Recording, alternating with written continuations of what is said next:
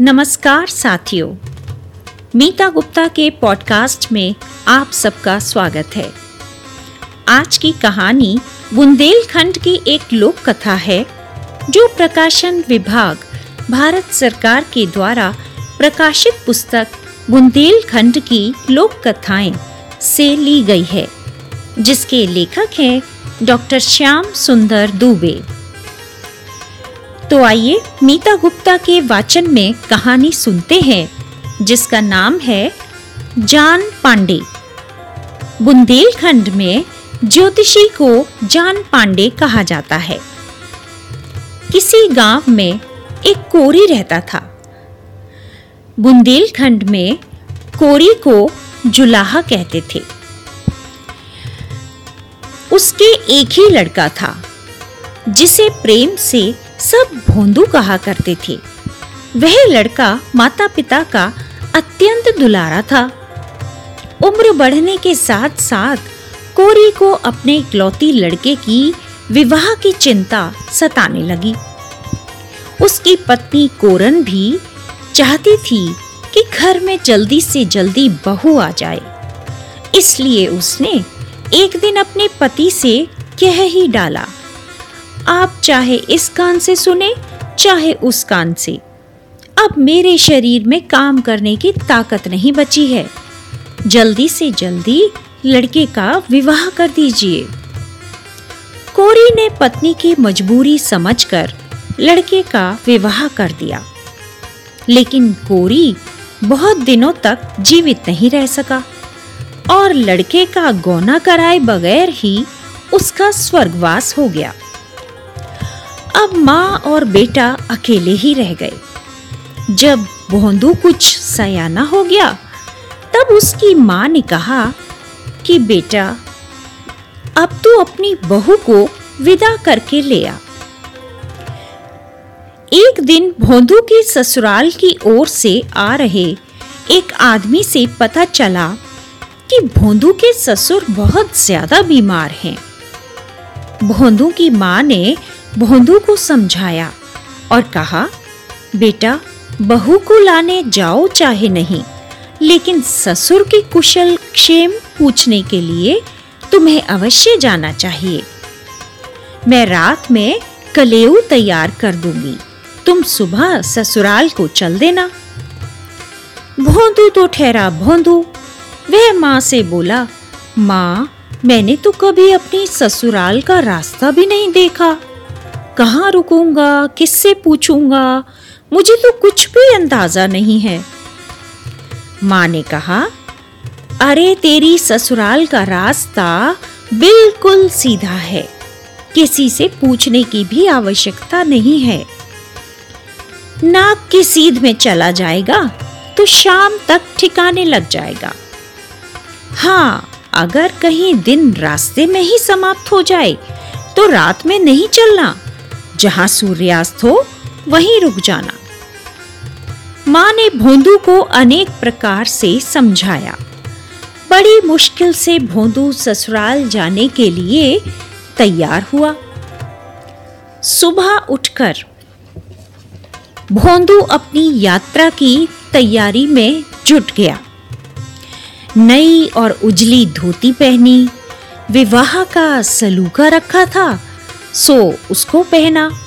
बालों में तेल डाला, आँखों में काजल लगाया और बटुए में पान तंबाकू रख लिया। लाठी लेकर और झब्बूदार जूते पहनकर भोंदू ससुराल की ओर चल पड़ा। दिन भर चलते चलते वह थक गया, लेकिन उसकी ससुराल का गाँव नहीं मिला। राहगीरों से वह पूछता तो वे उसे धीरज बंधाते कि अब वह गाँव ज़्यादा दूर नहीं है। थोड़ी दूर चलने पर भोंदू को एक गाँव दिखाई दिया। उसने गाय चराते हुए एक चरवाहे से पूछा, यह कौन सा गाँव है? चरवाहे ने कहा आमा खेड़ी आमा खेड़ी का नाम सुनते ही भोंदू प्रसन्न हो गया। यही गाँव तो उसका ससुराल का गाँव था। गाँव के नज़दीक के खेतों में कुछ गधे चर रहे थे। भोंदू के मन में विचार आया कि ससुराल पहुँचने से पहले कुछ हँसी मज़ाक भी कर लिया जाए। सो उसने उन सभी गधों को देवी माता की मड़िया के अंदर कर दिया और मड़िया के दरवाजे बंद कर दिए। गाँव के भीतर पहुँचते पहुँचते सूर्यास्त हो गया। उसको अपनी माँ का वचन याद आ गया और वहीं वह एक घर के पिछवाड़े बने चबूतरे पर विश्राम करने लगा। संयोग ऐसा हुआ कि भोंदू जिस घर के पीछे रुका था, वह घर उसकी ससुराल का ही घर था। रात्रि में घर की सभी बातें पिछवाड़े के चबूतरे पर सुनाई दे रही थी। लड़की अपनी माँ से पूछ रही थी कि रात के भोजन के उपरांत दो रोटी और थोड़ी सी भाजी बच गई है। उसे कहाँ रखें? उसकी माँ ने कहा कि सूप के नीचे रख दे। इस संवाद को सुनते सुनते भोंदू की आँख लग गई। दूसरे दिन सुबह जल्दी उठकर भोंदू ने हाथ मुँह धोया, पान खाया, बालों पर कंघी की और सज संवर कर घर के अंदर दाखिल हुआ। दामाद को देखकर सास ससुर बहुत खुश हुए। ससुर ने अपनी बीमारी का हाल सुनाया।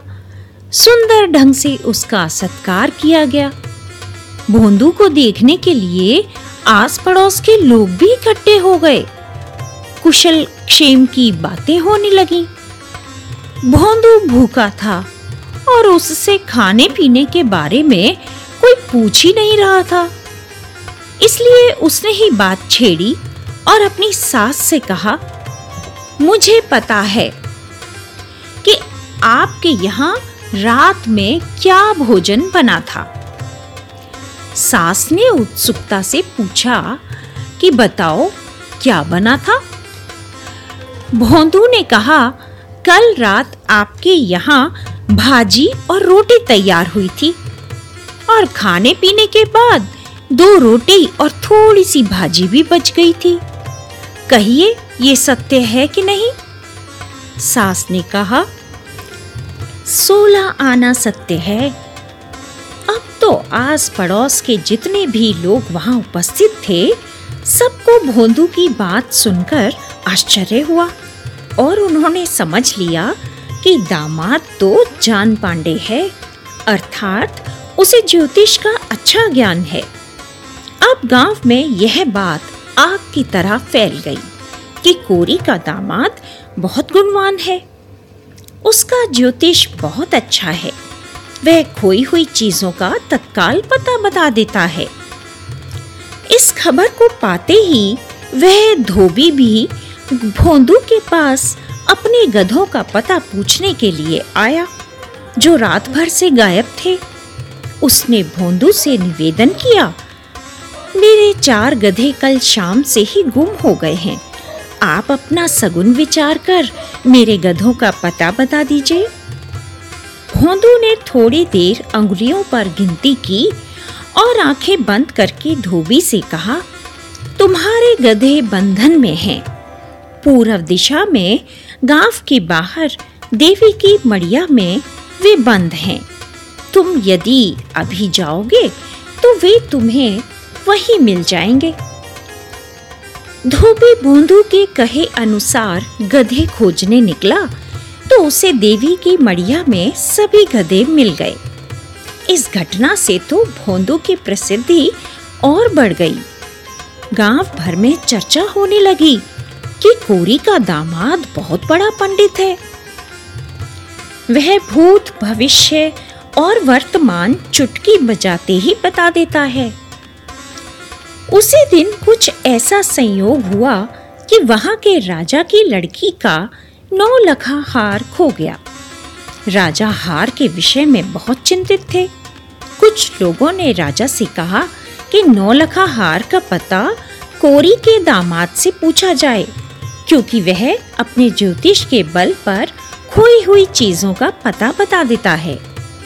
राजा को लोगों की बातों पर विश्वास हो गया। उसने कोरी के दामाद को लेने के लिए एक सिपाही भेजा। उस समय भोंदू आराम से चबूतरे पर बैठा तंबाकू पी रहा था। सिपाही ने पहुँचते ही उससे कहा राजा साहब की बेटी का नौलखा हार चोरी हो गया है। तुम्हें अपने ज्योतिष से उस हार का पता बताना है। अब तो भोंदू घबरा गया। वह सोचने लगा कि रोटियों और गधों का हाल तो मुझे मालूम था। इसलिए उनको बताने में मुझे किसी तरह की कोई परेशानी नहीं हुई। किंतु राजा की बेटी के नौलखा हार का पता मैं कैसे बताऊँगा? वह गहरी चिंता में डूब गया। सिपाही ने देर होते देख कहा, जल्दी चलिए, अन्यथा राजा साहब नाराज़ हो जाएँगे। यह सुनकर भोंदू सहमते सहमते राजा के पास जाने के लिए तैयार हुआ। सिपाही के साथ वह राजा के दरबार में पहुँचा। राजा ने उसे सम्मानपूर्वक दरबार में बैठाया। और बेटी के नौलखा हार के विषय में पूछा। भोंदू ने निवेदन करते हुए कहा, महाराज, मुझे ज्योतिष बिल्कुल नहीं आता। मैंने तो गाँव वालों को ऐसे ही एक दो बातें बतला दी थी। वे सही निकल गईं। इसलिए गाँव वालों ने मुझे ज्योतिषी समझ लिया। राजा ने कहा, ऐसा नहीं है। आप सचमुच ज्योतिषी हैं। आप हमारी बेटी के नौलखा हार का पता बता सकते हैं। हमें आप पर पूरा विश्वास है। भोंदू ने उत्तर दिया, ठीक है, अभी सगुन विचारने का वक्त नहीं है। कल सुबह मैं आपको नौलखा हार का पूरा पता दे दूँगा। भोंदू दरबार से ससुराल वापस पहुँचा। वह बहुत चिंतित था। चिंता के कारण वह रात में भोजन तक नहीं कर पाया। पलंग पर पड़े पड़े वह सोच रहा था कि यदि कल नौलखा हार का पता नहीं बता पाया तो राजा गर्दन कटवा देगा। आधी रात बीत चुकी थी। चिंता में डूबे डूबे वह नींद को बुलाते हुए गुनगुनाने लगा।